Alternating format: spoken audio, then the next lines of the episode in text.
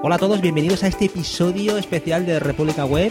Episodio que estamos grabando en las instalaciones, por fin volvemos a Idecrea, en las instalaciones de Idecrea aquí en Valencia. Tenemos el aire acondicionado a tope, ¿no, Andros? Esto está, vamos, he visto pingüinos tirados ahí congelados pidiendo ayuda. Nos hemos refugiado aquí en Idecrea este agosto porque venimos con una visita especial. Tenemos aquí en Valencia a nuestro amigo David Vaquero. David, ¿cómo estás?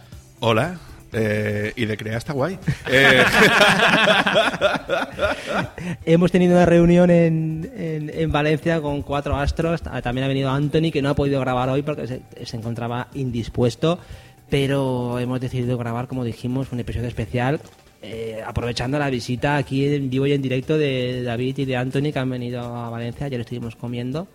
Estuvimos ahí haciendo una República WebConf, ¿no, Andros? Hombre, ha sido el evento internacional. Tuve- Tuvimos a Néstor, Néstor Angulo. Néstor Angulo, un saludo para Néstor. Tampoco ha podido venir. Aparte era gracioso porque estábamos comiendo en, ahí en, en- en el restaurante y estaba Néstor con su ordenador. Hombre, ahí trabajando, ¿no? arreglando bugs en directo. Apagando, apagando Es que fuegos, no podemos protegiendo, desconectar, no podemos. protegiendo al mundo de WordPress de ataques. solventando los marrones de gente que no controla WordPress. ¿Te gusta Valencia, David? Pues es... eh, a ver, hay, hay, hay varias cosas que, que quiero comentar de, de Valencia, así de primeras. Uno, que cuando va por la avenida de les Corts Valencia, he tenido una sensación rarísima como diciendo, ¿estoy en la Castellana de Madrid? Tiene un punto, sí. Eh, Porque es- son como cuatro o cinco carriles en Sí. cada sentido y luego tiene como dos vías laterales a cada lado, ¿no? Una, una, una a cada lado y he tenido una sensación para estilo. Luego, que las rotondas eh, son una puta locura. La gente no sabe hacer una rotonda No, aquí, en, las aquí pusimos para los madrileños, eh, darles Sí, un poco de que- confusión y que volvieran a su casa. Claro, correcto, correcto.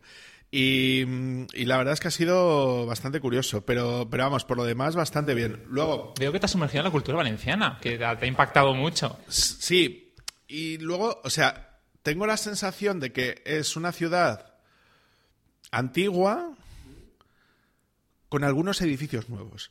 O sea, es, Y es- se es van una... cayendo, vamos construyendo nuevos.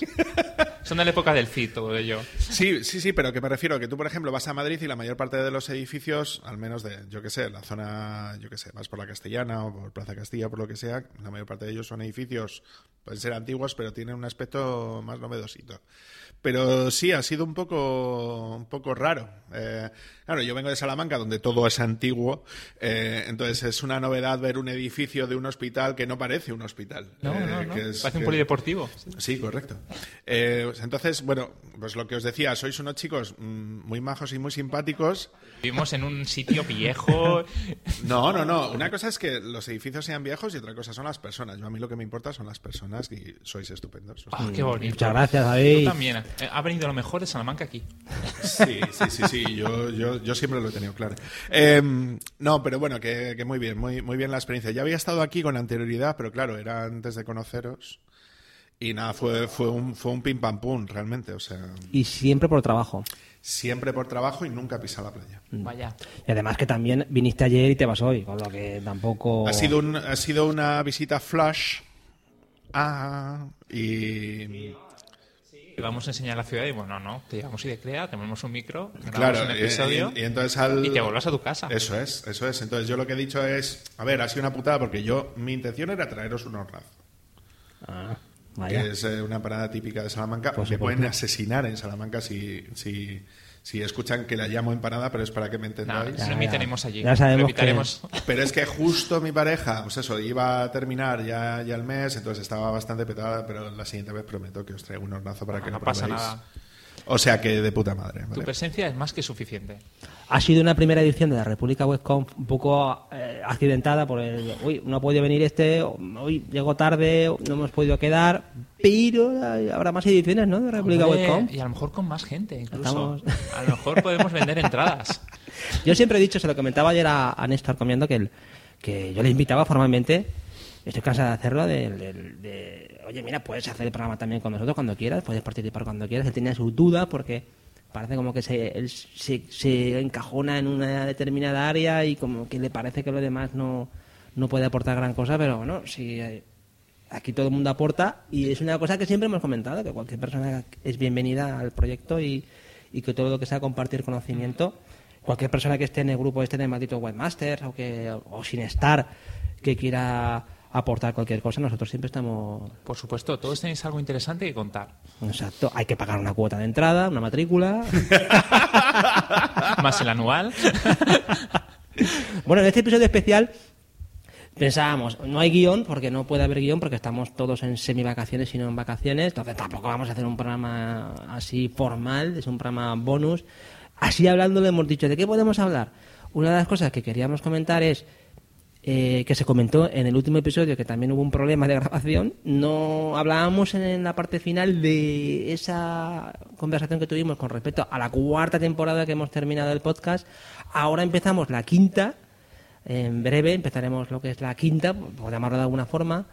Bueno, ¿qué os, qué os sugiere la cuarta temporada y qué os sugiere la quinta? Andros, ¿tú qué una, dices? Una madurez.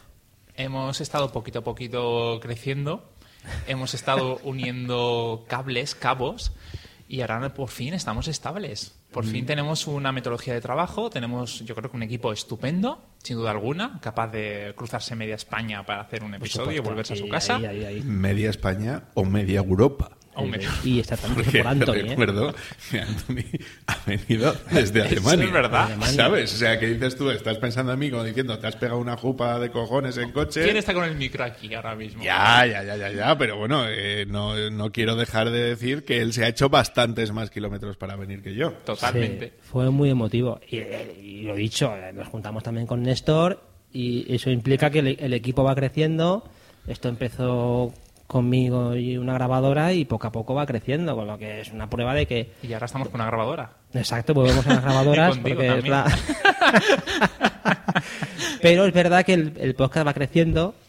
Tú decías que hay una metodología de trabajo, yo la ignoro. Tú sabes que hay una metodología. Claro, tenemos un guion, tenemos... Tú una- igual no eres consciente de ella. Ah, bueno, pero hay una metodología de trabajo por detrás. Es decir, lo del tema de grabar en remoto, Ah, ah, lo de que se emita por YouTube, tiene una metodología eso de sí, trabajo que, eso- que igual tú desconoces. Eh, Porque lo haces tú, yo no... Claro, no- claro, tú dices, bueno, yo llego, me engancho al Zoom y a tomar por culo. pero- Exacto. A ver, ¿de qué hay que hablar hoy? Viene así borracho, así con ojeras. Exacto, exacto.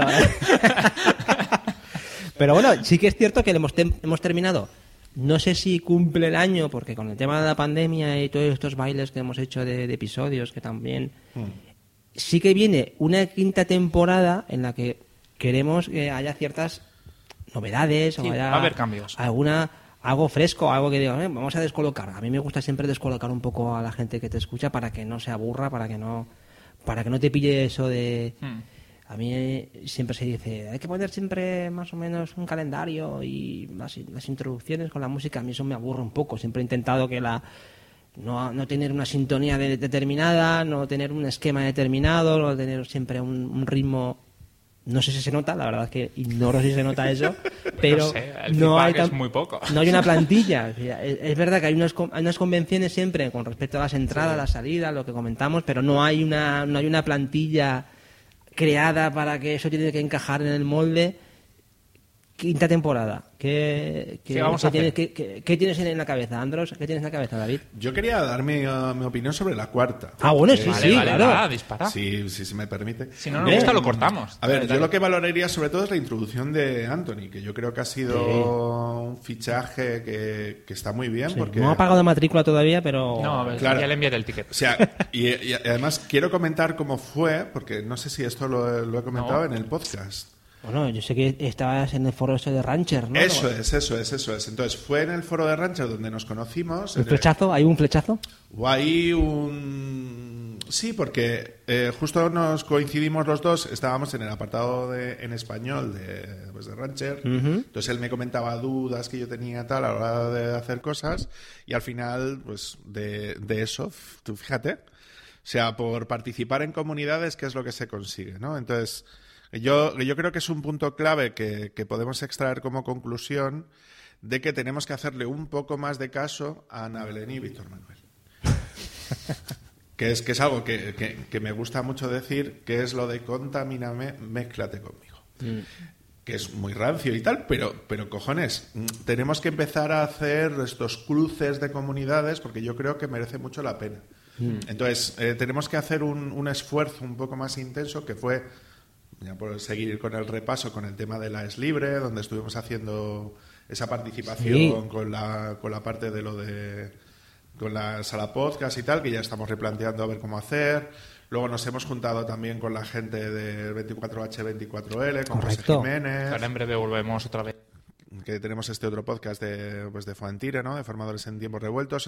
O sea, creo que ha sido una temporada muy interesante porque en vez de pensar más en nosotros, hemos, a- nos hemos abierto, hemos hecho colaboraciones con Daniel Primo. O sea, hemos hecho un, un montón de cosas de comunidad. Y yo creo que eso es muy interesante y creo que deberíamos de seguir haciendo. por ahí, ¿no? Es una, es una pista buena, sí. A ver, ta- también ha- han ido surgiendo sobre la marcha, ¿eh? Tampoco es que hayamos buscado conscientemente, bueno, en mi opinión, ¿eh? Hombre, en el Les Libre sí. En el Les Sí. Libre del año pasado no estuvimos haciendo esto y sí hemos hecho a mayores justo, o sea, hemos provocado lo de este año. O sea, debido a la participación en el Les Libre del año pasado, sí hemos hecho una participación mayor eh, durante este año con una sala entera solo para nosotros. Y Andros ha venido al, al Les Libre, cosa que el año pasado ¿Es verdad? El, o sea, yo sí hice charla y este año he hecho yo taller y él ha hecho y, y él ha hecho charla. O sea que, que sí ha sido, bueno, no sé, Pues también tú- estuvimos no sé en, la, caso. en la PyCones. O sea, estuvimos, yo estuve dando una charla, o sea, sí que estuvimos hablando del tema, sí que estuvimos dando bombo. No olvidemos que hemos hecho colaboraciones con podcasts como Mixio, Correcto. o también hemos estado, bueno, en realidad eh, hemos tocado todos los populares que están cerca de nosotros, como puede ser Full, full Stack. Sí, con de Full Antonio. Stack, con Antonio, eso es. Y, y yo creo que eso está bien, mientras que no sea un poco de tú, mi, me y conmigo, sino que aporte algo. que- yo creo que es el tema fundamental. O sea, que, que seamos capaces de aportar a distintas comunidades visiones distintas. En- Entonces yo creo que ese es el tema fundamental. Entonces yo, yo solo sacaría como una lectura positiva de, de la anterior temporada. O sea que hemos sabido no solamente crecer en, pues, pues en número, que tenemos a, a Anthony, sino que hemos sabido relacionarnos con otras comunidades y colaborar con ellos Sí. para, para crecer Sí. y para poder a- aportarnos cosas entre todos. ¿no? Sí.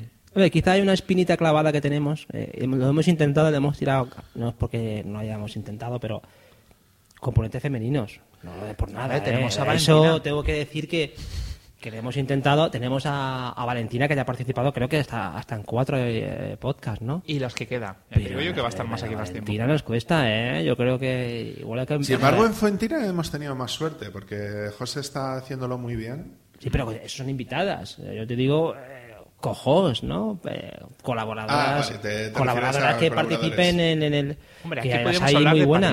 O sea, aquí eh, creo que es un problema más profundo ¿no? del podcast. También es cierto Sí. que en el grupo este de Maldito Webmaster es un grupo fundamentalmente masculino. Correcto. Mm. Tal vez 100% masculino, ¿eh? No me suena ahora mismo. No, creo que hay alguna, hay alguna, hay alguna chica por ahí, pero... Si nos escucha. Por favor, invitamos. un- y es público Bueno. femenino que nos cuente. Oye, estoy aquí y tal, en Malditos Webmaster. o donde Pero, sea. no, pero tampoco por la visión, cuidado, no, no, no porque sea la necesidad de, oye, que tiene que No por chica. cuota, sino porque estamos realmente interesados en esa parte de la visión y al, al igual que hablábamos del tema de la integración de comunidades y participar distintas comunidades, coño, son el puto 150% de la población. O sea, creo que tienen algo que decir. Y hay gente y seguramente muy sea buena, muy interesante. No sé, igual... eh, De hecho, en, que- for- en Formadores Tiempos Revueltos, cuando estuvimos yo y María, creo que sacaste ese tema. Hablaste de cómo es eso de ser mujer en este entorno. Y de hecho, quiero comentar otra cosa. Tenemos un episodio no publicado de la cuarta temporada. ¿Qué dices? Sí, sí, sí, sí. sí. Eh, una entrevista a dos mujeres que trabajan en AWS. Ah, sí, es verdad. Es verdad. sí. Que lo tengo todavía en el to-do pendiente, pero como ha sido una locura de, de- de final de, de final de temporada, o sea que ese episodio lo vamos a publicar. Hemos colaborado sí. con Amazon. Amazon. Bueno, no nos olvidemos. Bueno, Amazon ha querido cedernos una entrevista, que eso es muy distinto. Pero bueno, son dos mujeres que son muy, muy interesantes en el aspecto, porque Sí. las, las dos son, son developer advocate en, en AWS. Hmm. O sea que en ese sentido, guay. Y aparte que me, me propusieron para ser, ¿cómo era? ¿Cómo lo llaman? AWS Community Builder. Community Builder. Y me lo concedieron. Ah, sí. Sí, sí. Lo único que como no le he dado bombo a ningún sitio, pues porque otra vez, ¿no? Porque estoy hasta arriba de cosas. Pero, Sí. Es que esa dificultad es, es la parte añadida, ¿no? Son muchos. Se abren muchas. eh, muchos frentes. Entonces llega un momento en el que, incluso a nivel profesional, nos pasa que eh, se abren tantas cosas an- an- ante ti que, tienes que decidirte por algo y centrar tus esfuerzos en algo. Y parte de, la dificultad que tiene un podcast como este o, los contenidos de este tipo es que le quieres pegar quizá a muchas cosas y, llega un momento en el que no puedes tampoco darle la profundidad que tú quisieras porque tampoco hay continuidad. Yo eh, eh, creo que hemos tocado temas que merecerían segundos capítulos, terceros, eh, invitados, pero por, no sé, se, se- se me ocurren muchos, ¿no? Eh, gente que hemos traído de hardware o gente que hemos traído de, de- de- de desarrolladores que, que pueden indagar más en la en sus campos, pero ostras, llega un momento en el que tienes que Ya, tienes decidir- que parar. tienes que pensar, bueno, pues esto quizá es más tocar eh, que sea flor de un día lo que has tocado, porque introducir temas y profundizar en ellos, o que- tienes algo muy específico, es Es complicado. que eso nos ha pasado un montón de veces. Por ejemplo, el de Wikimedia, Mm. el que al final hablamos de Wikipedia y toda Sí. la comunidad. Es que Rubén Ojeda. Sí, nos lo pasamos genial en el podcast. Y nos, nos tuvimos que parar. Mm. Es que llega un punto en que si seguíamos estaríamos horas y horas. ¿Y no, ¿Y no tenéis la sensación, ya para hablando ya de la quinta temporada, de que estaría bien que esos temas que precisamente, pues eso, se quedan en el tintero, que no podemos darle una determinada cobertura, o que estaría muy bien, ¿no? Poderle dar mucho más contenido a todo eso, que eso es lo que hagamos para la quinta temporada. Es decir, poder indagar en ciertos puntos que sean clave para poder hacer ese tipo de cosas. También tiene que venir por parte de nuestra comunidad. No podemos ser nosotros imponer siempre los temas. Si hay cierto movimiento en los grupos y en las redes donde nos piden que hagamos ese tipo de episodios y segundas partes, nosotros encantados lo haremos. Ya. Ahí, ahí lo único que. Ahí tengo que deciros que quizá no sea muy popular lo que voy a decir ahora, pero es una cosa que siempre he tenido yo en la cabeza y es. Y lo digo con todo el cariño del mundo hacia la. Hacia la tú dices la comunidad, oyente, lo que sea, ¿no? Cuando tú tienes un programa o tienes un- unos contenidos y. Y lo digo, a ver, no me, no Uy, me tiréis no me tiréis el monitor a la Que cabeza, estamos ¿eh? grabando, ¿eh? no me tiréis los tratos a la cabeza. Cuando tú tienes un programa, tienes unos contenidos y eres productor de esos contenidos, el hecho de preguntar a la gente, el, oye, ¿qué queréis que hagamos? Eso para mí, y lo- y a a ver, cogerlo con, con, con pinza lo que voy a decir. Eso es eso es como una de- declaración un poco de fracaso de como generador de contenidos. Lo digo porque es como si, salvando la distancia, es como si un escritor o un director de cine le dijera al público, ¿qué quieres que hagamos? Aquello dirán, tío, pues eh, tú eres el, el artista, tienes que sacártelo de la manga, ¿no? Tienes que ser tú el creador. Sí, Que digo pero- porque ah, yo siempre he pensado eso. Sí. No significa que no sea muy útil preguntar a la gente porque siempre hay muchísima opinión muy buena, ideas geniales y eso es verdad que si- siempre surge algo, ¿no? De esa comunidad. Pero como generador de contenidos lo veo un poco el, el- el declaración de fracaso el, preguntarle a la gente ¿qué queréis que hagamos? Oye, tío, pues eres tú el que está ahí con las muletas, ¿no? Hazlo tú. Pero te pongo otro punto de vista. Venga. Yo en el blog, cuando tengo muchas visitas en un artículo, eso es una señal. No hace falta que me dejen un comentario diciendo, oye, me encantaría que expandieras esto. No, yo veo que hay un interés por X cosas. Sí. ¿Qué haces ahí? Pues aumentas o creas más artículos o le das más contenido a ese artículo existente. Sí. Y yo creo que aquí puede ocurrir lo mismo. Sí. De hecho, a- voy a, voy a puntillar y voy a... Venga, va.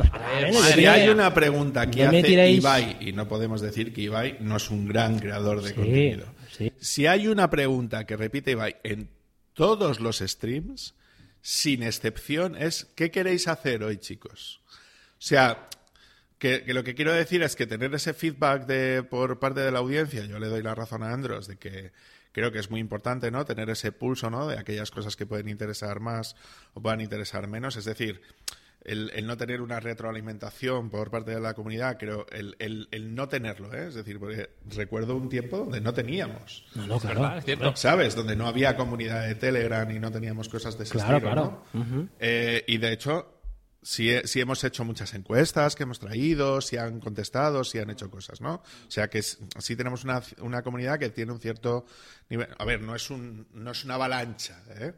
Pero, pero sí es cierto que si participan y si hacen cosas, lo, lo- lo que nos interesaría o lo que nos gustaría es que lo hiciesen más. O sea, que nosotros estamos encantados de ese tipo de cosas. Pero sí te voy a dar en parte la razón a ti de que tú, eh, teóricamente, como referente. Web. como referente de, un determinado sector o de hacer un determinado de cosas, el marcar la agenda, creo que sí merece la pena porque, joder, tú al fin y al cabo, eh, tú eres el experto de determinado tipo de áreas y tienes que decir, oye, pues yo tiro por aquí o creo que esto es lo que tendríamos que hacer y tal, ¿no? Es decir, como, pues de ver, oye, pues la tecnología, yo de todo lo que veo, esta es mi opinión respecto a esto, esto y esto, o yo voy a tirar por aquí o voy a tirar para allá, ¿no? O sea, que creo que eso también es importante. Sí, sí. Es lo decir, que pasa es que el feedback, fíjate que el feedback, por lo que comentaba Andros con respecto a los comentarios del blog y todo esto, yo muchas veces la sensación que tengo es que es complicado, a no ser que sea una publicación muy, muy prestigiosa, con un público muy ganado.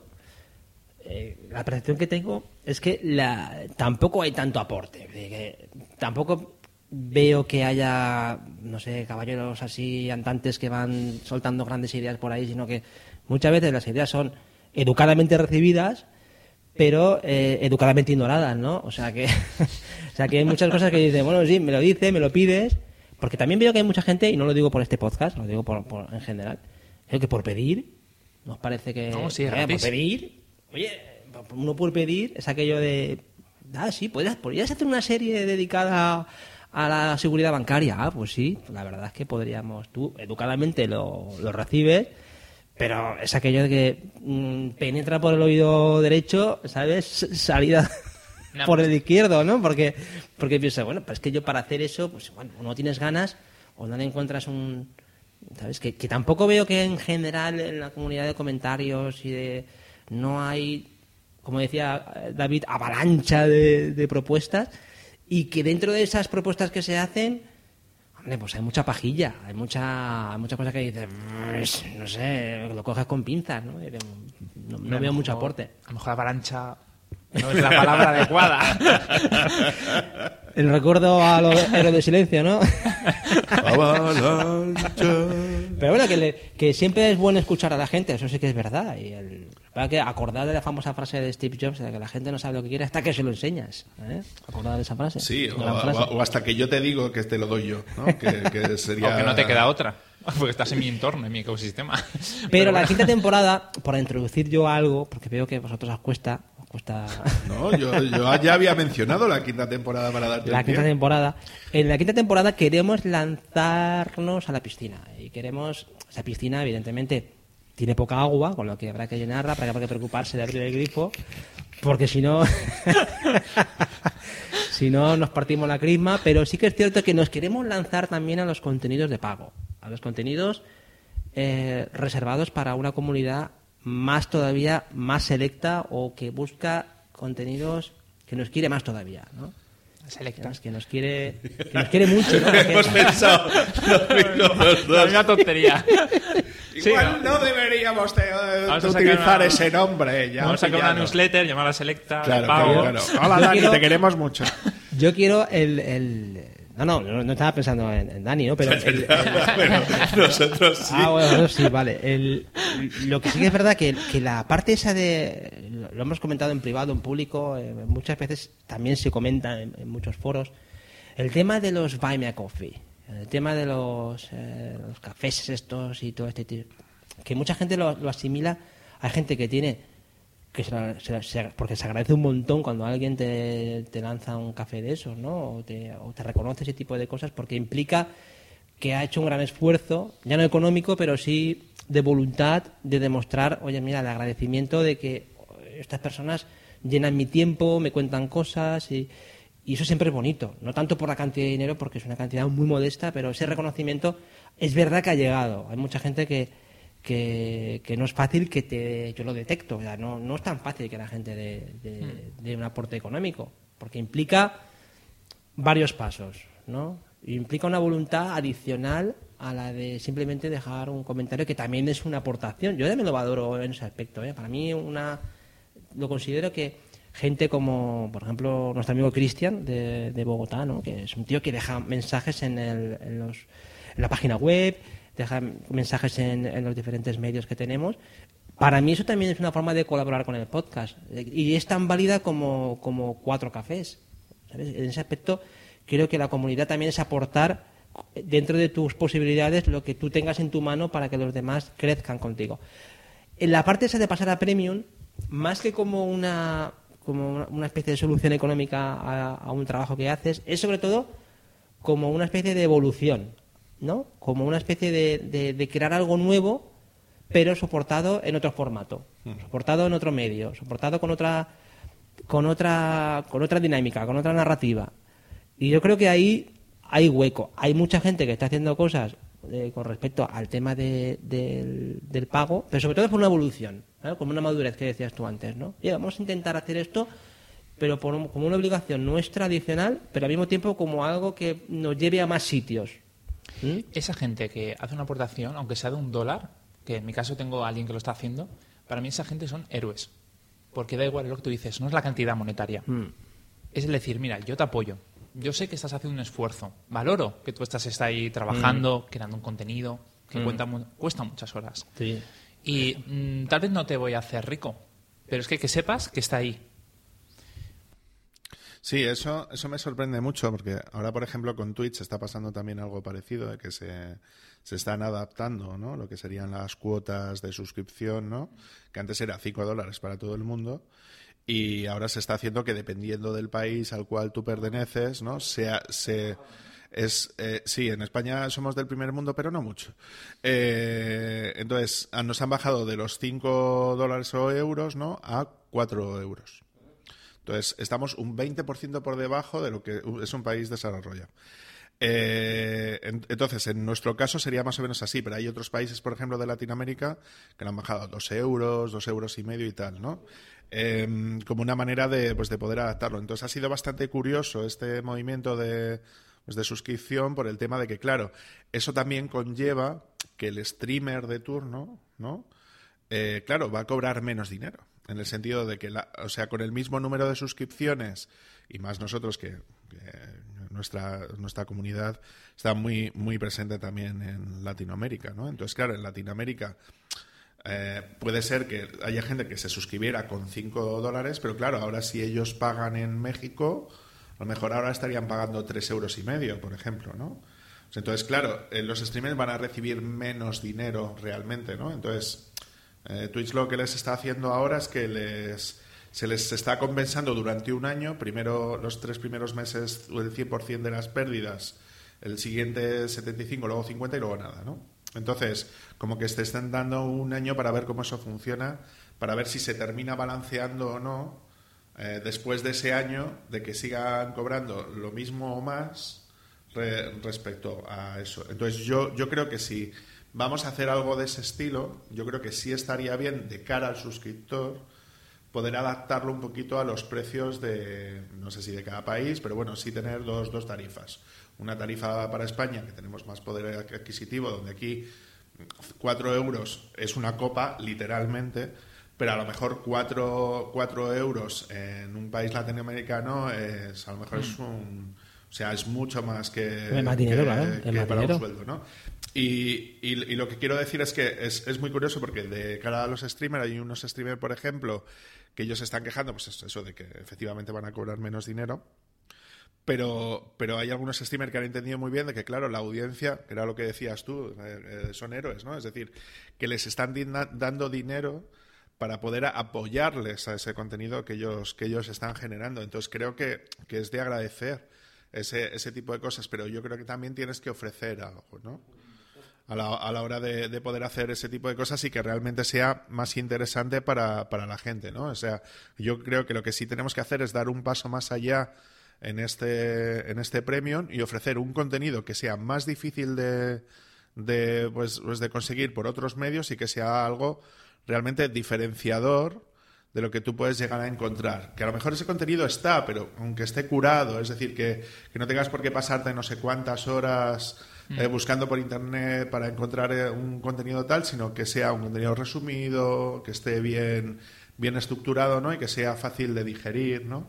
A la hora de. y que realmente aportemos ese valor, ¿no? Entonces yo, yo, yo creo que, que eso es lo que tendríamos que, que, que- poder aportar a este, a este premio. Sí, además como una especie de, de, prueba de fuego, ¿no? De, progresión, de, forzarte a hacer algo con más calidad o, mucho más preparado, porque a veces las cosas como son, los programas salen como salen. Eh, Este porque es un programa muy, muy informal que hemos hecho por la ocasión de la visita, pero sí que es cierto que cualquier programa que tú quieras introducir algún contenido más currado, pues te lleva tiempo, te lleva una dedicación que no que de alguna forma tiene que tener cierta correspondencia en valor, porque si no tienes las patas muy cortas. A ver, entonces, ¿qué productos vamos a ofrecer, no? Ya de cara a la quinta temporada. Vamos a abrir el melón. Pues, por mi lado, yo voy a hacer más series. Muy bien, igual- muy bien, Andros, muy bien. al igual que ya estaba haciéndolo, pero esta vez vamos a ser un poquito más especiales. Voy a empezar por una serie de Python, donde tengo unas expectativas bien. altísimas, Señor. porque habrá una entrevista a un desarrollador, habrá otro que sea actual presidente, después a unas personas que tienen unos proyectos muy interesantes en el proyecto, y yo creo que mm, cualquier desarrollador dentro del entorno, estoy seguro que va a querer escucharlo. Hmm. Yo lo que sí que me gustaría en, en esa parte especial, ¿no? Esa parte de VIP, no sé si decirle VIP, Premium, eh, no sé, no, sé, no, no- no tenemos nombre por ahora, senador. que no sea Ya que tenemos una república. Executive Edition. excelente. El- sí que, hablando con vosotros, me gustaría que también hubiera un apartado o que se trataran muchas cosas desde el punto de vista de la eh, experiencia que podamos aportar nosotros con nuestra visión particular enfocada a ese proyecto. Porque, porque no es menos cierto que cuando uno se enfoca a un proyecto, la experiencia es importante. Nosotros ya vamos acumulando en nuestros, proyectitos experiencia nuestros fracasitos también, nuestras historias, pero bueno, también es cierto que yo es una cosa que detecto también, cuando la gente te pide opinión, pues vas desgranando los problemas, vas desgranando también soluciones y eso también tiene interés de cara a un oyente. A mí me gusta mucho escuchar a la gente cómo, cómo piensa o cómo enfoca las cosas, ¿no? Tiene, tiene valor y eso creo que también es- encajaría muy bien en un, en un apartado de, especial de, de República Web. Yo por mi parte le he estado dando vueltas y yo tengo dos aportaciones a hacer. ¿vale? Venga, muy bien. Una va a ser más interesante que otra, creo, creo yo. Al final va a hacer el todo el contenido. Que, que- que vosotros ya, ya me diréis cuál de las dos puede resultar o no más interesante. Voy a empezar por la que considero que es menos interesante. Eh, yo también quiero hacer series y había pensado en hacer dos series inicialmente, ¿vale? Una serie que sería de cómo hacer una aplicación back-end, front-end eh, para luego hacer un despliegue en la nube, Ujú. ¿vale? Súper interesante. eh, que sea bastante rápida, es decir, que, que podamos hacer pues eso, un mini desarrollo de una API REST, luego un desarrollo de una aplicación frontend que tire desde a- de ese API REST y luego con, con- una base de datos, evidentemente, y que luego todo eso se pueda desplegar directamente con, con Terraform, ¿vale? Ah, con, con el GitLab y todo montado, tal, para hacer todo el proceso completo. Entonces creo que puede ser una serie que puede ser bastante interesante, que sería una serie sobre DevOps, ¿no? Es decir, de cómo in- iniciar un desarrollo y cómo terminar y hacer algo así. Que esa yo creo que es interesante, pero creo que no es la más interesante. Pues yo la escucharía encantado. Y ¿eh? tú no has comentado, por cierto, ahora que lo has dicho, no, no has comentado la dentro de la cuarta temporada lo de Informe Nube. ¿Es verdad? Que parece Eso que fue la una nube- novedad. Sí, parece sí, que sí. ahora está todo despejado porque no se ven nubes por ahí, no hay episodios. Ya no no, llueve tanto no, como antes. no hay Pero, exacto. pero sí he mencionado la, la incorporación de, de Anthony a la hora Bueno, de... ya, pero de- como de arrancaste con el informe nube, que ah, ya había y parece como que no hay un frente nuboso, ¿no? Últimamente Ya. por aquí. Ya, ya, ya. Vale. Pero bien, esperamos, que Y, y continúa. luego, la segunda aportación, y creo que es la que puede aportar más valor, porque es algo que va a aportar valor desde el minuto número cero, va a ser que todos aquellos que se suscriban a, a la parte premium van a tener acceso a todos los contenidos de, de cursos de desarrollo.com. Es decir, a todos los cursos de, de, de pago que, que yo tengo van a tener acceso a lo que es al contenido en sí. Eso sí, al contenido en sí. Es decir, ellos pueden leer el contenido, las presentaciones, hacer los ejercicios, nuestras prácticas y todo eso. Lo único que luego, claro, lo que sería ya el tema de, de tutorías se nos escapa. Es decir, si vamos a poner un precio reducido, las tutorías tendrían que ser aparte. Pero lo que sería el acceso a los contenidos, cursos de React, de Angular, de Mongo, de Docker, de Kubernetes, de tal, todo eso, eso eh, yo es lo que quiero yo llegar a, a aportar desde el principio. Solamente por eso ya vale la pena. O sea, da igual que no nos escuchen. Me sorprende que no hayas comentado el de cripto.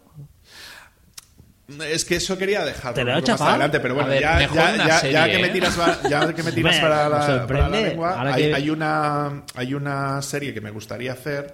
Claro, antes quiero probar algunas cosillas y tal que, que me faltaría aprender al respecto, sobre todo del tema correspondiente a contratos inteligentes sobre la blockchain de Ethereum que es lo que me quiero poner para, para este verano, a aprender a hacer eso, eh, que sería hacer un bot de trading eh, basado en una inteligencia artificial eh, que sea capaz de, Claro, yo lo voy a hacer inicialmente con, con Bitcoin.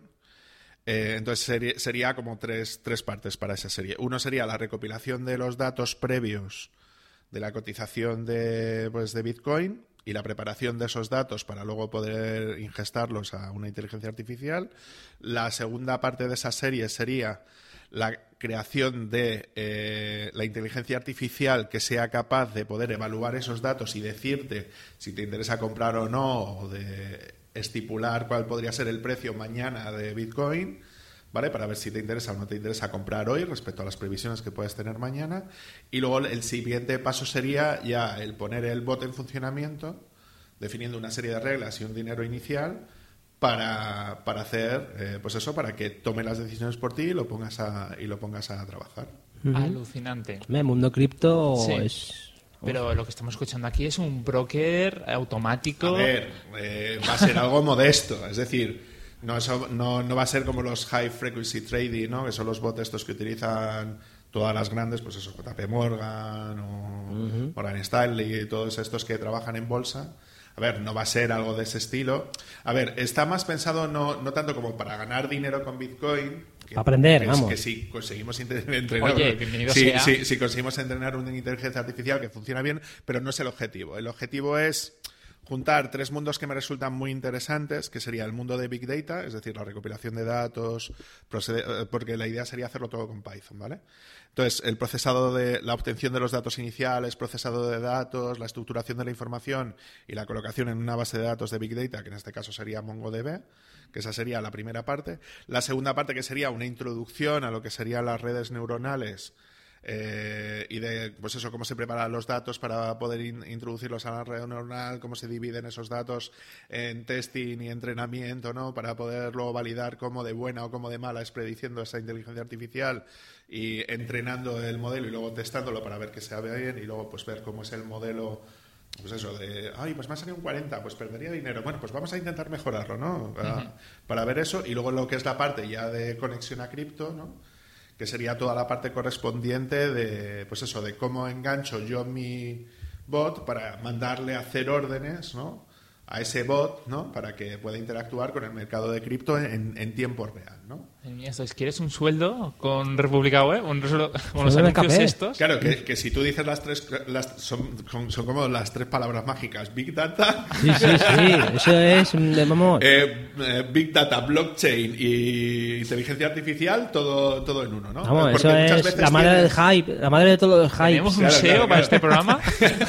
Cla- Claro, pero yo lo que estaba diciendo era que, eh, porque muchas veces puedes aprender cosas de inteligencia artificial, puedes aprender cosas de Big Data o puedes aprender cosas de, de- de blockchain, pero las tres cosas juntas, Claro, interconectar eso. Claro, no, no es muy habitual encontrar un curso de ese estilo, ¿no? De, de montar un bot de ese estilo para tal, tal, a la hora de hacer ese tipo de cosas. Entonces creo que puede ser muy interesante porque junta tres mundos, entonces como que en una misma serie vas a aprender cosas que son de... A ver, no va a ser algo súper avanzado, pero sí vas a tener como una parte inicial que puede resultar interesante de tres... a mí me gusta como que yo... O sea, como en el principito, ¿no? Que estás en el mundo, entonces vas a descubrir ese mundo, ¿no? Es como si alguien te abriera una puerta a un mundo que tú luego más adelante puedes decidir si quieres cruzar o no. ¿Vale? Pero que al menos tengas, pues eso, un- una pica en Flandes, ¿no? Por decirlo de alguna manera, en el mundo cripto, una pica en Flandes en el, en el mundo de inteligencia artificial y en el, y en el mundo Claro. de... del ¿Ya tenemos nombre? República Web, zona del Principito. El Principito. Zona del Principito. Y llamamos a todos nuestros principitos, ¿no? Zona de Hola. Principito, ¿qué tal vais? Hola, principitos.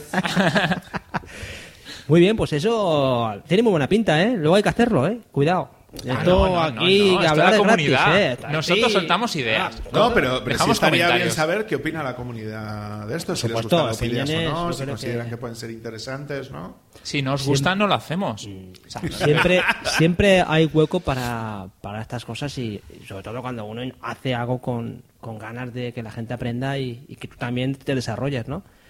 El- y hablando de desarrollar, ¿en qué estáis vosotros pensando ahora para arrancar? ¿Quieres hacer un Después- backlog? Después de agosto, ¿no?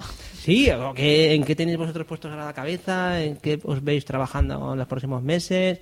Cosas que tengáis ahí pendientes. Vale, pues si quieres empiezo yo. Vale, vas a empezar tú. Mira, mira qué bien. Bueno, qué o sea, voy a, voy a comentar solamente un paréntesis. Qué fácil es cuando estamos los tres juntos. Sí, o sea, O sea, hay, una es- hay una- es- es la magia en el directo. es- claro. porque hacemos gestitos. Claro, es, es increíble de, de lo fácil que es eh, cuando estás en directo a cuando estás en cuando estás en remoto. Que vamos. sí, que sí, estás en la pantallita y Esto lo que- comentamos, que se ha perdido esta fluidez que muchas veces teníamos claro. Javi y yo. Sí. Bueno, pandemia eh, happens. Ya, ¿sabes? ¿qué vamos a hacer? Hombre, España Happens si estás en, la- en Salamanca. Bueno, ¿qué tienes por ahí, Andrés? Pues a ¿Qué- ver. ¿En qué estás ahí? ¿Qué estás tramando? Ahora mismo mm, la escuela está cerrada, por eso estamos aquí. Entonces estamos ahora mismo desarrollando software dentro del estudio. Estamos metidos dentro de un proyecto bastante grande, llevamos muchos meses con él, no os puedo dar muchos datos, pero estamos divididos en dos equipos, eh, bueno, en realidad en tres. Nosotros llevamos la parte del diseño, los flujos y la creación de un API, de un proyecto. Cuando refieres a los flujos es el workflow, ¿no? Sí, exacto. Vale. Todo el wireframe, todo lo que, bueno, cómo se va a mover la UI. El flujo podría ser los streams de datos. Ah, Eso es verdad. Otro, Pues no, que va. Aquí nos hemos quedado solamente en la parte visual. que eso lo llevaría eh, María con otro chico. Nosotros aparte estamos desarrollando el API, en la documentación y el testing, todo alrededor de Django REST Framework. Eh, estamos documentando con Notion y nos va muy bien. Es una herramienta para el futuro. Usad OpenAPI. De hecho, nos lo pidió otro equipo. Dice, ¿dónde está nuestro, nuestro Swagger? Nosotros, ¿el qué? No sabemos lo que habláis. Esto es Notion. Mirad, aquí tenéis el enlace.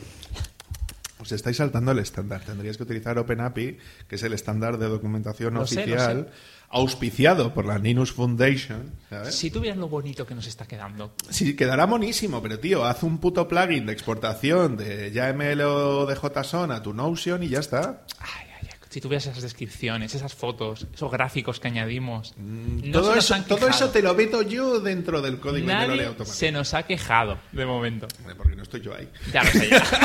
Por eso no te Tú invito al equipo. Tú eh, entiendo que lo de Notion es porque tú eres un gran defensor de la No, herramienta. por el equipo. Mm. Porque nos resulta mucho más cómodo eh, tener un- una página que directamente tú editas, Sí. arrastras imágenes, pones ejemplos, que tener una wiki en un repositorio o una cosa autogenerada donde mm, tengas que pelearte con la sintaxis para meter cierto contenido. Vale, vale, vale. Siempre por fluidez. Y que siempre está actualizado. Tal cual hacemos un cambio, el otro equipo lo tiene también. Sí. ¿Y cómo recuperas un cambio que has hecho hace tres meses? No, no porque no nos equivocamos. Ah, claro, claro, claro, claro, claro. Siempre andamos hacia la misma Son, dirección. Son sagrados estos, estos niños, son sagrados. Claro, ¿cuál son- era la del API que tenía hace tres meses? Mm, No lo sé. eh, No, solo tengo el último. Eso borró. Se- Pero, sí que, pero, pero- pero sí que es verdad que encaja en, en- en algunos proyectos. Hay que reconocer que si esas herramientas tienen ese, ese flujo de trabajo que te ayudan a, a comunicarte con el resto del equipo y Si todo el es mundo está. Comunicarse, esa es la clave. Y de momento es una herramienta que nos está funcionando. Mm. Y luego el otro equipo está haciendo la aplicación móvil, que la tuvimos que quitar, fíjate cómo fue el, el- el estresante a la hora de hacer los sprints y toda la proyección, que le tuve que pedir al cliente que por favor nos quitara el, el desarrollo con su respecto presupuesto. Por supuesto, esa parte tuvimos que renunciar, porque era imposible hacerlo en un tiempo tan corto. O sea, Y- tenías una limitación de personal para el, para el tiempo Sí, que sí, tenías. sí, sí. ¿no? Es que era imposible abarcarlo para nosotros. Y nada, ya nos quedan dos meses para acabar ese proyecto. Llevamos tres. Y bueno, cuando esté Llevas acabado tres va a meses, ser ¿eh? un proyecto. Sí, sí. Tampoco a full, porque hay otros proyectos por medio que hay que atender. Pero sí, es que hemos sacado en este verano dos aplicaciones y esta va a ser la tercera. Vaya. Sí, vaya. estamos ahí que no paramos. ¿Y qué hace la aplicación? ¿Se puede decir? Mm, De momento no puedo decírtelo. Secreto Dios. profesional, lo ¿Se siento. Puede decir escucha a cuatro que tiene personas. algún tipo de gamificación? Pues no. Te está engañando la gráfica que estás viendo en la pizarra del fondo. Es que- Es que estoy con la, con la pizarra que tienen ellos aquí puesta, ¿no? Para poder ver un poquito. pues, ahí tienen descrito como un pequeño flujo, ¿no? De cómo tiene que funcionar algo. ¿Sabes? estás viendo un cron, estás viendo un- unos estados en la parte izquierda. Sí, un push de una push notification. Aunque también enviamos push por SMS y por, em, y por correo. Digamos que lo llamamos así, ¿no? Dentro de, de la lógica de la aplicación, del dominio.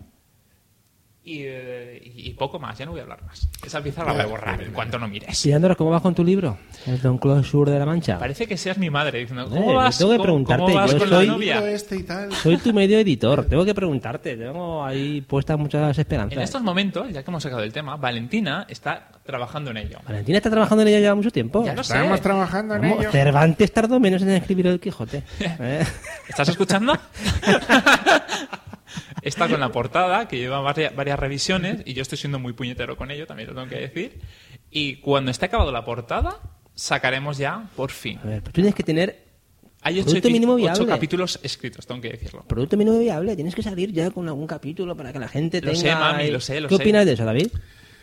Yo no voy a opinar respecto a ese tema porque el proceso e- editorial de libros, o sea, es, es- es esta discusión que suelo tener con, con José Jiménez, que él es, "Oh, es que, eh, ya, quiero mi ya". libro, tal, no sé qué, no se puede La aprender si no es próxima, con un libro. la próxima República WebConf en Córdoba. ¿eh?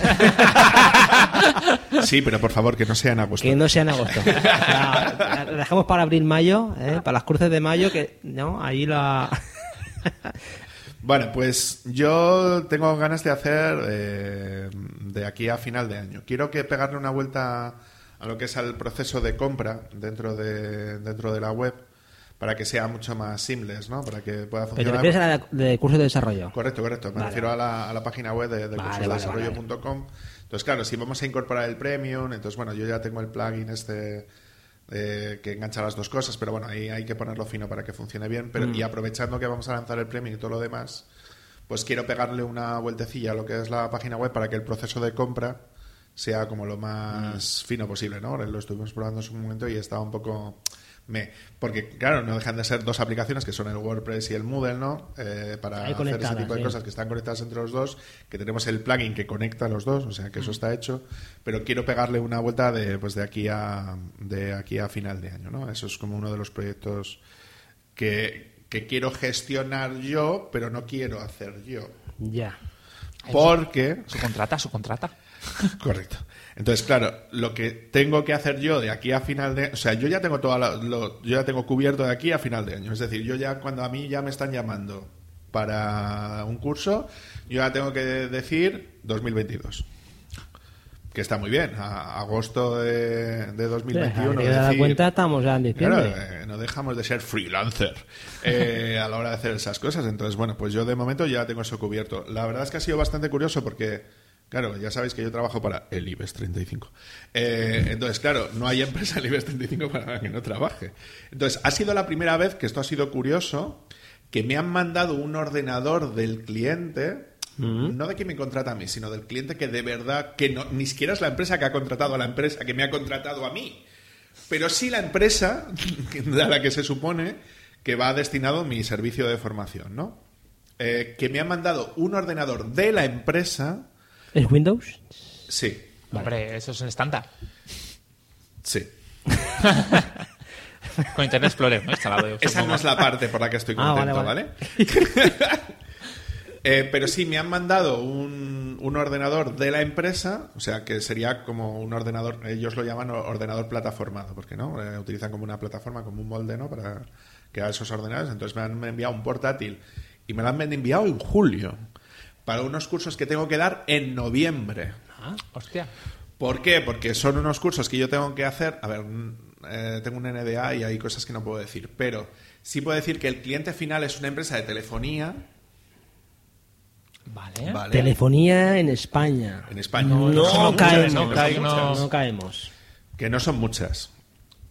Pero eh, es una empresa de telefonía, entonces eh, lo que sí puedo decir es que va a ser un curso de, de microservicios. ¿Tiene un equipo ciclista? Lo desconozco. Eh, si te digo la verdad, no lo sé. Si tiene un equipo interno de desarrollo, solo hay una. Porque el resto todos subcontratan. Yo, yo no lo sé, pero bueno, es, es un curso para una serie de empleados de la empresa, no sé si contratados por la empresa o subcontratados, eso no lo sé, eh, de, de tema de microservicios. Entonces, claro, me, me han tenido que dar acceso a su plataforma. Entonces me han tenido que dar acceso a la AWS, a- es decir, a toda la parafernalia para que luego, cuando los trabajadores entren para dar la formación, tienen que ser capaces desde, desde crear el repositorio por primera vez del microservicio hasta que ese microservicio está desplegado en la nube. Entonces, claro, me han tenido que dar acceso a las cuentas del, del cliente para que yo pueda enseñarles cómo hacerlo en su infraestructura. Entonces, es la primera vez que me pasa. Vaya. Y creo, y además, es la primera vez que me pasa eso y que me pasan los materiales. O sea, que es increíble. O sea, verdad solamente que estás ahí es- para, Yo para estoy hablar. ahí para decir, de, de hecho, hemos tenido reuniones previas, oye, tal, ¿cómo ves esto? Tal, oye, ¿cómo lo planteas tú? Y tal. Pues digo, pues yo le pegaría una vuelta, pero es la primera vez que me dan los materiales, los ejemplos, el acceso a la plataforma. Te mandan un ordenador. Un, un ordenador plataformado durante seis meses hasta que termine la formación para que luego cuando la terminemos la devuelva. Además, no solamente es un curso de un solo grupo, sino son como siete grupos del mismo curso. O sea, es todo maravilloso. Es que te han dado un mascadito Claro, claro, claro, claro. Es, Qué bonito es- todo, ¿eh? Es como todo maravilloso. y te pagan bien, además. Y me pagan. Vale. No todo va a ser bonito, Andros. Hombre, que ver. es España. A ver. ya te he dicho que hay dos subcontratas de camino. Hmm. ¿Sabes? Entonces, no es lo mismo a que yo diera el curso directamente para esta empresa de telefonía, ¿no? A que si yo fuera directa, o sea, si la empresa de telefonía fuera cliente mía. Es decir, en esos pasos hay gente que se lleva dinero de lo que yo estoy haciendo, ¿sabes? Entonces, bueno, pues evidentemente cobro, cobro, Lo que sobra, ¿no? Del camino. Claro, claro, pero eso no significa que por el caminito de la seda no, Mm, no hayan sido Los impuestos. No, no, no se vayan, no, no, ya no hablo de los impuestos, sino de las empresas que se van subcontratando, se van llevando su pellizquito Claro, su- pico, de su claro. 20, su 30% por el camino y a mí me quedarán pues las migajitas de siempre. Mm. Pero, pero está guay. O sea que en ese sentido, a ver, estoy contento porque eh, tener el año cerrado de aquí a final de año creo que, o sea, pocos autónomos como nosotros podemos decir que tenemos curro, curro hasta final Ah, de no. año. Vaya. O sea que en ese sentido estoy bastante contento. Y luego, bueno, pues eh, ya me puedo plantear otras cosas distintas. Lo único que va a ser un. O sea, siempre los finales de año. Porque ahí empezamos curso, pero cerramos año. eh, siempre los finales de año son muy duros para la formación para el empleo. Porque son los años de mayor de, son los meses de más trabajo. Porque es cuando a todas las empresas les corre la prisa de gastar el presupuesto de formación para el empleo. Entonces, claro, el tenerlo ya cerrado, pues bueno, pues eso para mí ya es una tranquilidad, pero normalmente a final de año no suelo tener problema. Por eso ahora mismo lo tengo todo cerrado. Sin embargo, para enero no tengo nada todavía. Vaya. ¿Cómo aguantan todo el año sin tener empleados formados? Es decir, no, necesitamos formarlos el último mes. No vamos a, no vamos a abrir ese melón. Pero bueno, os veo bastante liados con respecto al- a los proyectos. Lo digo porque como estás hablando del Premium y veo que estáis ya liados, ¿qué pasa? ¿El Premium lo va a hacer Javier o qué? Claro, No, no, no, por supuesto. no, no, no. Nosotros nos seguimos incorporando. Ah, o lo hace Anthony. No, A ver, como yo tengo- el pellizco. Co- Como yo tengo tiempo de sobra para poder preparar las cosas, porque ya sé lo que me tengo que preparar, ¿no? Por ejemplo, tengo que dar un curso de Drupal ahora, ahora, ahora en septiembre, cosa que no tengo mucho que preparar. Bueno, tengo cosas que preparar, pero no la hostia de cosas, ¿no?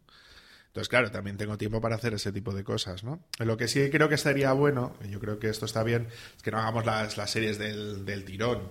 No, está ¿Sabes? claro. Porque yo creo que, ¿sabes? Tampoco vamos a hacer que, por ejemplo, sacamos una serie, yo qué sé, lo de cripto, ¿no? Por poner un Sí. ejemplo. Mm. Y cada semana un capítulo de cripto y solo de cripto. Yo creo que no es interesante. Yo creo que, pues eso, tú sacas uno una semana, yo saco otro, tal. Es decir, tener un poco más de tiempo para hacer ese tipo de cosas y que tengas, pues eso, dos o tres semanas entre capítulo y capítulo también. Porque si fuerzas a la persona que siempre tiene que hacer eso durante una semana, creo Sí, que sí. tampoco es Mm. bueno, ¿no? Ahí también os recuerdo que, bueno, aquí hablamos siempre del podcast, pero muchos materiales de los que estamos hablando igual merecen también otro soporte, ¿no? O soporte vídeo, soporte texto, que no solamente va a ser audio. Entiendo, ¿no? O estás Eh. pensando, o tú, Android, estás pensando solamente en audio. Yo pensaba audio. Bien, bien, lo digo porque que Yo no, no, tiene que no, estar... yo, yo he pensado en vídeo directamente. Por eso te digo yo que no tiene que estar que- limitado el soporte a un medio determinado, sino que puede. Pero está bien que tengamos estas estas, estas ideas, ¿no? A mí me parece... A ver, también es verdad que yo estoy publicando cada dos por tres eh, la parte de... Cada dos por tres, no, eh, cada dos por tres. No, pero no- no hablo del blog. Hablo de la parte donde tengo los cursos que los voy desarrollando cada Claro, tiempo. sí, sí. correcto. Entonces, yo ahí ahora mismo estoy sacando nuevos. Entonces, eso también puede formar parte del material. Mm. Que ¿Y sea libre es- acceso, pero... ¿Y esos cursos cómo te, te dan la gente? Te, No, no, sé, a mí nadie me da nada. O sea, decir, no, no es que te den dinero, ni mucho menos, sino que ¿cómo, cómo detectas tú que los, que los No, recibe por la gente? necesidad. Es, fue una política que. un cambio de paradigma. Todo el mi temario, lo más valioso, a lo mejor David está de acuerdo conmigo, para un profesor es su temario. Correcto. Sí. Mm. Y yo lo tenía ahí guardadito para mí. Pero al final, eh, como tienes que darlo a tus alumnos, tienes que. Al final, eso mm, es de dominio público prácticamente. Entonces digo, pues para dárselo a un sector muy pequeño, pues voy a subirlo en internet, que haya más gente que lo pueda disfrutar y de paso. Tengo una excusa para tener más SEO, más movimiento dentro de la web, lo puedo ir actualizando Más visibilidad. visibilidad. Y ese cambio eh, me está ayudando muchísimo, porque por un lado estoy actualizando el temario, que tenía cosas de Python aún en, en versión 2.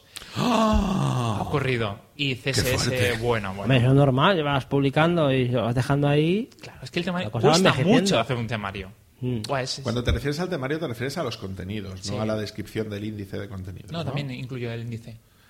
Yo no. O sea, cuando me refiero a un, Sí. un- Yo, mi definición de temario es el índice de los contenidos, lo que sería la parte de la ficha del producto. Mm. Sin embargo, yo al contenido asociado, es decir, lo serían los materiales del curso, ese no es el temario. El temario es el índice de contenidos. Claro. O sea, tú te refieres a, Todo unido. a sí. tus Sí, contenidos generados contenido, ¿no? sí. para tus cursos. Sí. Correcto. Eh, si tú quieres una tutoría, si quieres que yo te explique ese contenido, ven aquí, ahí de Crea. Y yo en- encantado. Claro, porque eso eh, sería otra de las cosas que podría ser interesante. Es decir, si dejamos la o sea, si dejamos una puerta abierta, ¿no? Que la gente entre por poco dinero a esos contenidos, lo que sí estaría bien sería plantear también si nos vamos a plantear eh, que puedan contratar otra serie de servicios, otra serie de cosas, eh, aparte de la mera suscripción. ¿eh? Es decir, por ejemplo, yo, yo lo que estaba pensando también es que, por ejemplo, pudieran contratar tutorías. Es decir, poner un precio más o menos asequible a una, a una tutoría y que podían estar una hora de, de tutorías para resolver dudas puntuales de los Mm. cursos. ¿no? Sí, hay muchas opciones. Sí, o una O una mentoría, que a mí ya me ha pasado otras veces.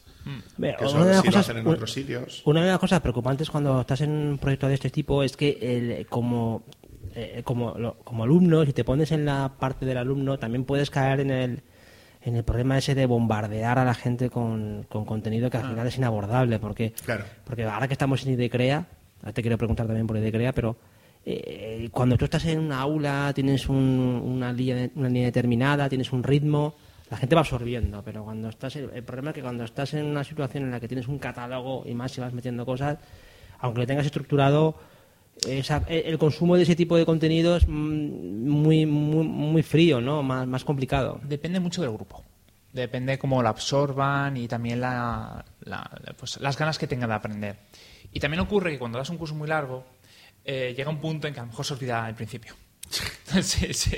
Entonces te toca un poco hilar. Volver. Porque eso de que el saber no ocupa lugar, una puta mierda. Sí, totalmente de acuerdo. ¿Sabes? Porque a mí me dicen, por ejemplo, cosas de, pues, del estilo es, oye, ¿y esto que hicimos hace dos años? Y yo, y yo diciendo, ¿hicimos qué? Mm. ¿Dónde Está tu firma. ¿Cómo? Ya. Sí, sí, sí. Es, que, que es, es bastante curioso cómo funciona la memoria, porque o refuerzas algo que tú has aprendido con anterioridad y lo sigues haciendo de manera activa, o eso va para atrás y, Mm. va a... Ese es un tema que siempre estoy que si fuera en el baúl discutiendo. de los recuerdos. Porque eh, la, el te- la gran mayoría de la formación que yo veo online, sobre todo en YouTube, es yo te escupo un montón de teoría. Ya. No, no te doy la oportunidad de profundizar. Y eso es justamente aquí, yo intento hacerlo de forma equilibrada. Incluso intento dar menos teoría y mucha más práctica. Mm. Lo cual he recibido algún comentario negativo al respecto. Pero es que es que la forma de aprender. O sea, tú Mm. necesitas ese poquito que has aprendido, equivocarte, aprender y seguir creciendo. Sí. Ya luego, si quieres más, en Internet Mm. tienes contenido de sobra. Sí. Y, y luego pero otro... El problema que tienes con Internet también es que, claro, ¿a qué contenidos te, te suscribes? ¿Dónde se consigue esa información? Porque hay muchas veces, yo por ejemplo con el tema de cripto, que me está poniendo mucho con ese tema, No se du- nota du- nada. durante este verano, he ganado dinero y y todo es increíble. Ha venido hasta. Valencia con las ganancias. No, no, no, no, no, es que no es tan sencillo. Es- esto ya lo hablaremos. Ya en lo dejarás, ya temporada. lo dejarás para otro día. Eh, es, es muy importante saber a qué fuentes puedes recurrir. Es decir, que hay algunas veces que simplemente con decirle a una persona, oye, mira, eh, quiero aprender de temas de inteligencia artificial, pues mírate el canal de 12, de 12SV, ¿no? ¿Por qué? Porque lo hace muy bien, ¿no? O sea, simplemente el, que la persona no tenga que perder el tiempo en saber qué fuentes son fiables o no fiables, creo, creo que es algo que sí tiene valor, ¿no? Es decir, el curar esos contenidos. Es decir, tú, por ejemplo, puedes tener la documentación de Diango que está pública, es decir, que cualquiera la puede ver, pero crear un contenido en base a esa al- a la documentación propia que tiene de, de Django, del REST Media Framework, Sí. Sí, que es perdón, terrible la documentación oficial. Del, del REST API Framework. Es, pero siempre está la típica cosita que te dicen, ah, haz así tú, y lo pones y no va. Hmm. ¿No? Que son ese tipo de cosas que son fallos en la documentación, que algo no está bien o que te has tenido que pelear tú con ese tipo de cosas. Entonces yo creo que sí se puede aportar un valor, aunque tú haces haciéndolo en público o bien en el premium, con cosas que incluso que, aunque aparentemente están a la vista, ¿no? Pero no están bien estructuradas, que era lo que decías tú antes, Javi, ¿no? No están Mm. Bueno, bien aunque, estructuradas. aunque- aunque estén bien estructuradas, eso, ¿no? aunque estén bien estructuradas, el, el- el seguir o el ir, el ir absorbiendo todo eso se hace difícil. No, a ver, mi experiencia es esa. te hace- llega un momento en el que, mm, por motivación, por, por, por no sé, por, por, por foco a la hora de, de meterte en eso, te, te dispersas. Y ese gran problema, yo creo que mira, el tema, la, la palabra foco, yo creo que es una de las palabras más atractiva cogido en los últimos años, porque lo fácil hoy en día es dispersarse, cosa que te ocurre cuando entras en Spotify o, te entra- o entras en redes sociales, que hoy lo difícil es conseguir concentración y conseguir aprovechar el tiempo haciendo algo que, que- que tú quieres pro- progresar, ¿no? Puede pasar el tiempo, pero en el tema de la formación yo lo veo clave, eh, que tú digas, ostras, pues tengo una persona que va absorbiendo conforme eh, sus posibilidades todo lo que yo le voy enseñando. Claro. ¿m? Porque es, es muy difícil. No, y además el poder hablar con un profesional. Es que eso, ojo, eso da mucho cuando haces ese Sí. tipo de dudas. Sí, eh, eh, es otro, es otro factor. ¿eh? dudas. eh, Mm. tomando un café que muchas veces en clase. claro, claro, porque es claro. el momento que se relajan. Sí, Es, es que es. eh, voy a- so- so- solo, un- solo una postilla. Es que el tiempo, o sea, para las formaciones que hacemos tú y yo, que normalmente es gente que está empezando, como que requiere algún tipo de cosas, el tema de sacarles del, del aula y llevarlos a tomar un café, aparte de, de que ayuda mucho, ¿no? A que hagan relaciones entre ellos, ¿no? Sí, que es esencial. Para, que es, que es sí. esencial, sobre todo porque hay gente que no se conoce, ¿no? Bueno, que claro, aquí en Valencia igual son unos putos locos y les da igual todo y, y tú te pones a hablar con cualquiera en un bar y no te miran mal. Eso en País Vasco es impensable, ¿sabes? Es decir, un vasco con otro vasco hablando sin que ni sean familia, ni hayan trabajado juntos, ni se conozcan de la escuela, ni nada parecido. Eso no, eso no sucede.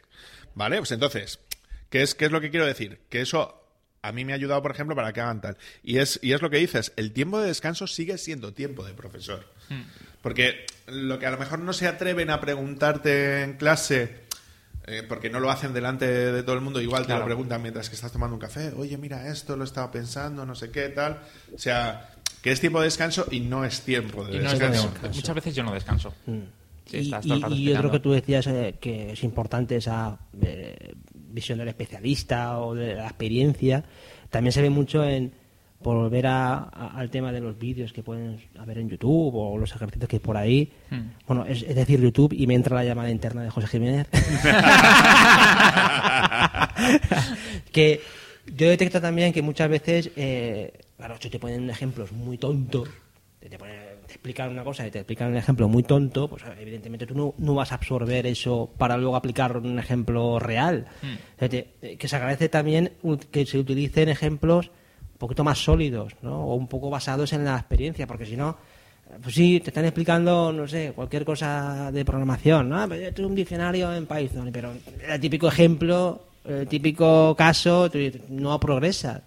Pues eso es importante. Como en Twitter, ¿no? Que siempre hay, mira, es resuelto con JavaScript todo esto en una línea. Eso es. dices, vale, Eso es. gracias. Eso es. Pero bueno, chicos, yo creo que ha sido una gran conversación. ¿Llevamos cuánto tiempo llevamos? A ver, Una horita y cinco minutos tengo yo. Estamos en la línea de, de- Perfecto, de como es debe ser. Estamos en la horita. No vamos No a me lo creo, nos hemos juntado los tres y media en una hora En solo. una hora y hemos despachado en una hora. Eso significa que el, Porque no teníamos nada que decir. eso Fíjate, significa Esto que es el- una hora de, de paja. Exacto, a partir de ahora es cuando empieza el. a partir de ahora es cuando empieza el, el episodio. Pero, insisto, a continuar en. Ahora nos vamos casi todos de vacaciones, yo por lo menos.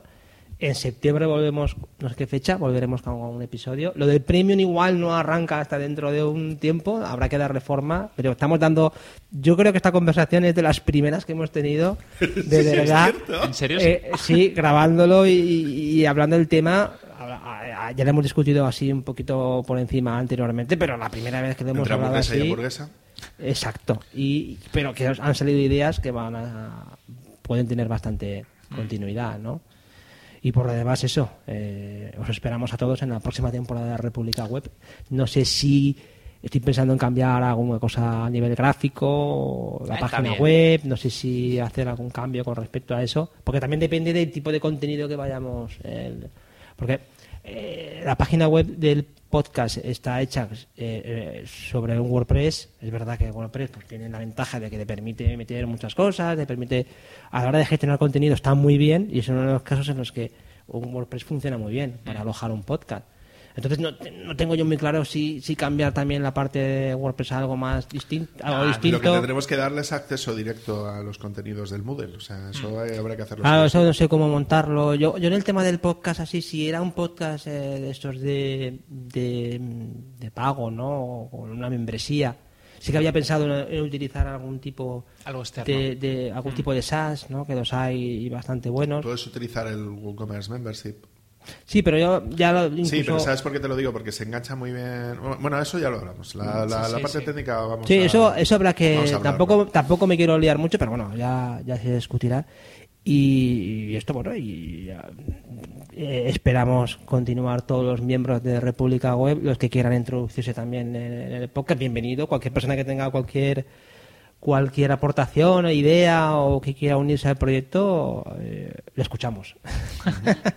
Y- Y eh, a David agradecerle un montón esta visita que nos ha hecho aquí a, aquí a Valencia. Han sido dos días, por- nos hemos conocido la primera vez, que o sea, conste. no nos habíamos visto en físico que hasta ahora. todo era virtual, todo era por la pantallita. Y, Pero esto, Javi, ya para mí es un avance. Yo estaba acostumbrado al IRC.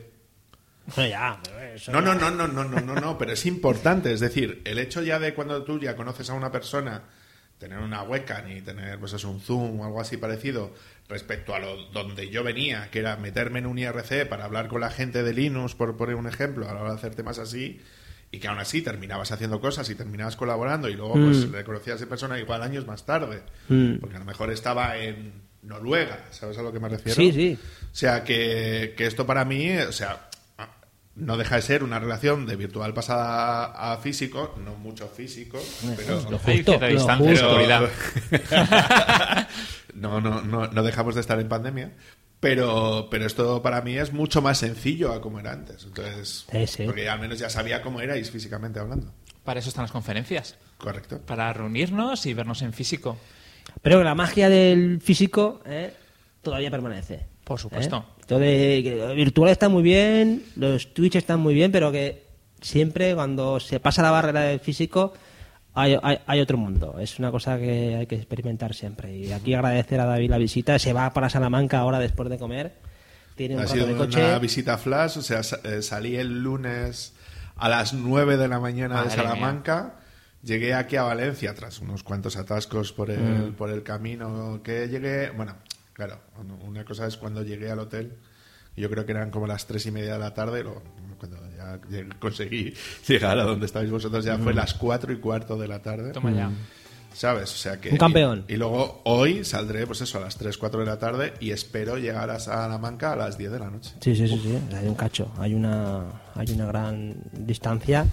Y saludar también al señor Anthony, que nos acompañó ayer. Que ha venido desde Eh, ha Alemania. venido, está aquí alojado con su Exacto. familia en Valencia, pasando unos días. Ahora será en Madrid también En a pasar hotel unos días. nice, ¿eh? En un hotel de cinco estrellas, Five Star, todo a cargo de República Web. ¿eh?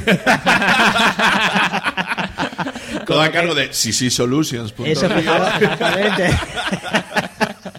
Fijaos si los cafés dan para, para algo.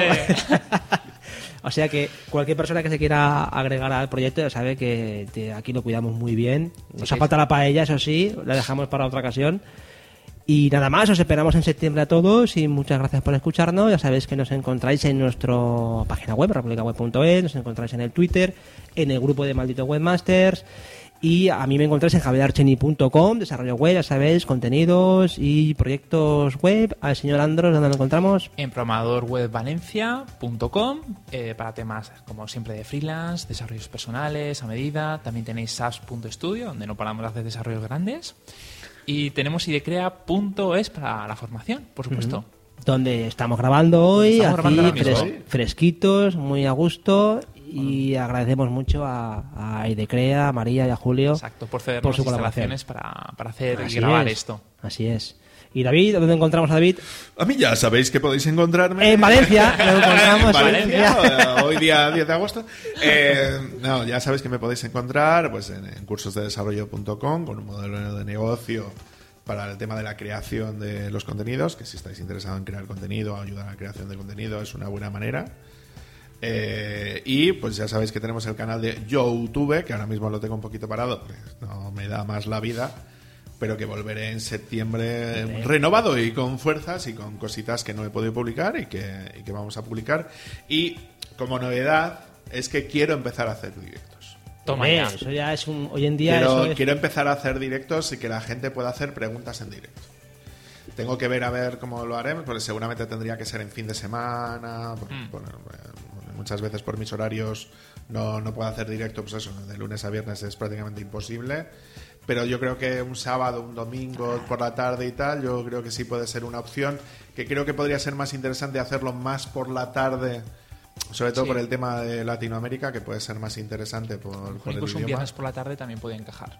Sí, pero igual un viernes por la tarde yo termino a las 8 de la tarde en Vitoria y tengo que llegar a Salamanca. Entonces yo creo que podría ser pues esos sábados o domingos por la tarde podría ser una opción de hacer, directos. Pues Muy ahí bien, muy bien. estaremos para apoyarte. Muy Lo bien. que no sé es si serán en Twitch, si serán en YouTube o serán en Tita. ¿En Tita? ¿En dónde? Esto lo comentaremos en otro episodio. Muy bien, sí. nos, ha el dejado, misterio. nos ha dejado locos. Esto para el premium. Y el premium. también al señor Anthony Getchel, ahora mismo alojado en un hotelazo en Valencia, y que él tiene su página web, ccsolutions.io. Sí, sí, solutions.io. Aunque. Saps.studio le está haciendo una nueva versión. Ah, sí. Vaya, hombre, eso lo Eh, sabíamos. Qué calladito. Ahí hay, hay teníamos. también dinerico pues, Hombre. eso está bien. Vamos Eh. el dinero de Berlín a, Muy a bien, España. muy bien. Pues ahí esperamos esa versión nueva. Y eh, él es un especialista en DevOps 9. Por cierto, publicó una oferta laboral muy, muy interesante dentro del grupo de Y seguía Webmaster. buscando gente. Y sigue buscando gente, lo digo porque animarse, porque lo último que nos ha comentado es que le está costando. Sí, estaba buscando un frontend y un backend. Backend. Mm, Y Tampoco además había. con un sueldo bastante alto. O sea, Sí, sí. no, no sea si por dinero. entre 40.000 euros y 70.000 euros de, de- en remoto. Eso sí, tienes que sí. saber inglés, eso sí Ah, o sí. inglés. De 40 a Eh, 70k. De, chicos. de- de entre 40k, o sea, 40.000 euros y 70.000 euros brutos al año. Es un dineral. Eso yo casi un dejo el estudio y le digo que sí. Yo, yo le diría que sí, pero es que ya estoy cobrando eso. Entonces, Vaya no, no- ¿Sabes? Y encima me puedo tomar vacaciones cuando a mí me salga la polla. Vaya. Entonces, claro, esto es un detalle. Pues nada, un abrazo para todos. eh, feliz verano y nos vemos en septiembre. Muy bien, cuidaos mucho, chicos. Cuidado demasiado, ¿eh? La mascarilla todavía a seguirla puesta, cabrones.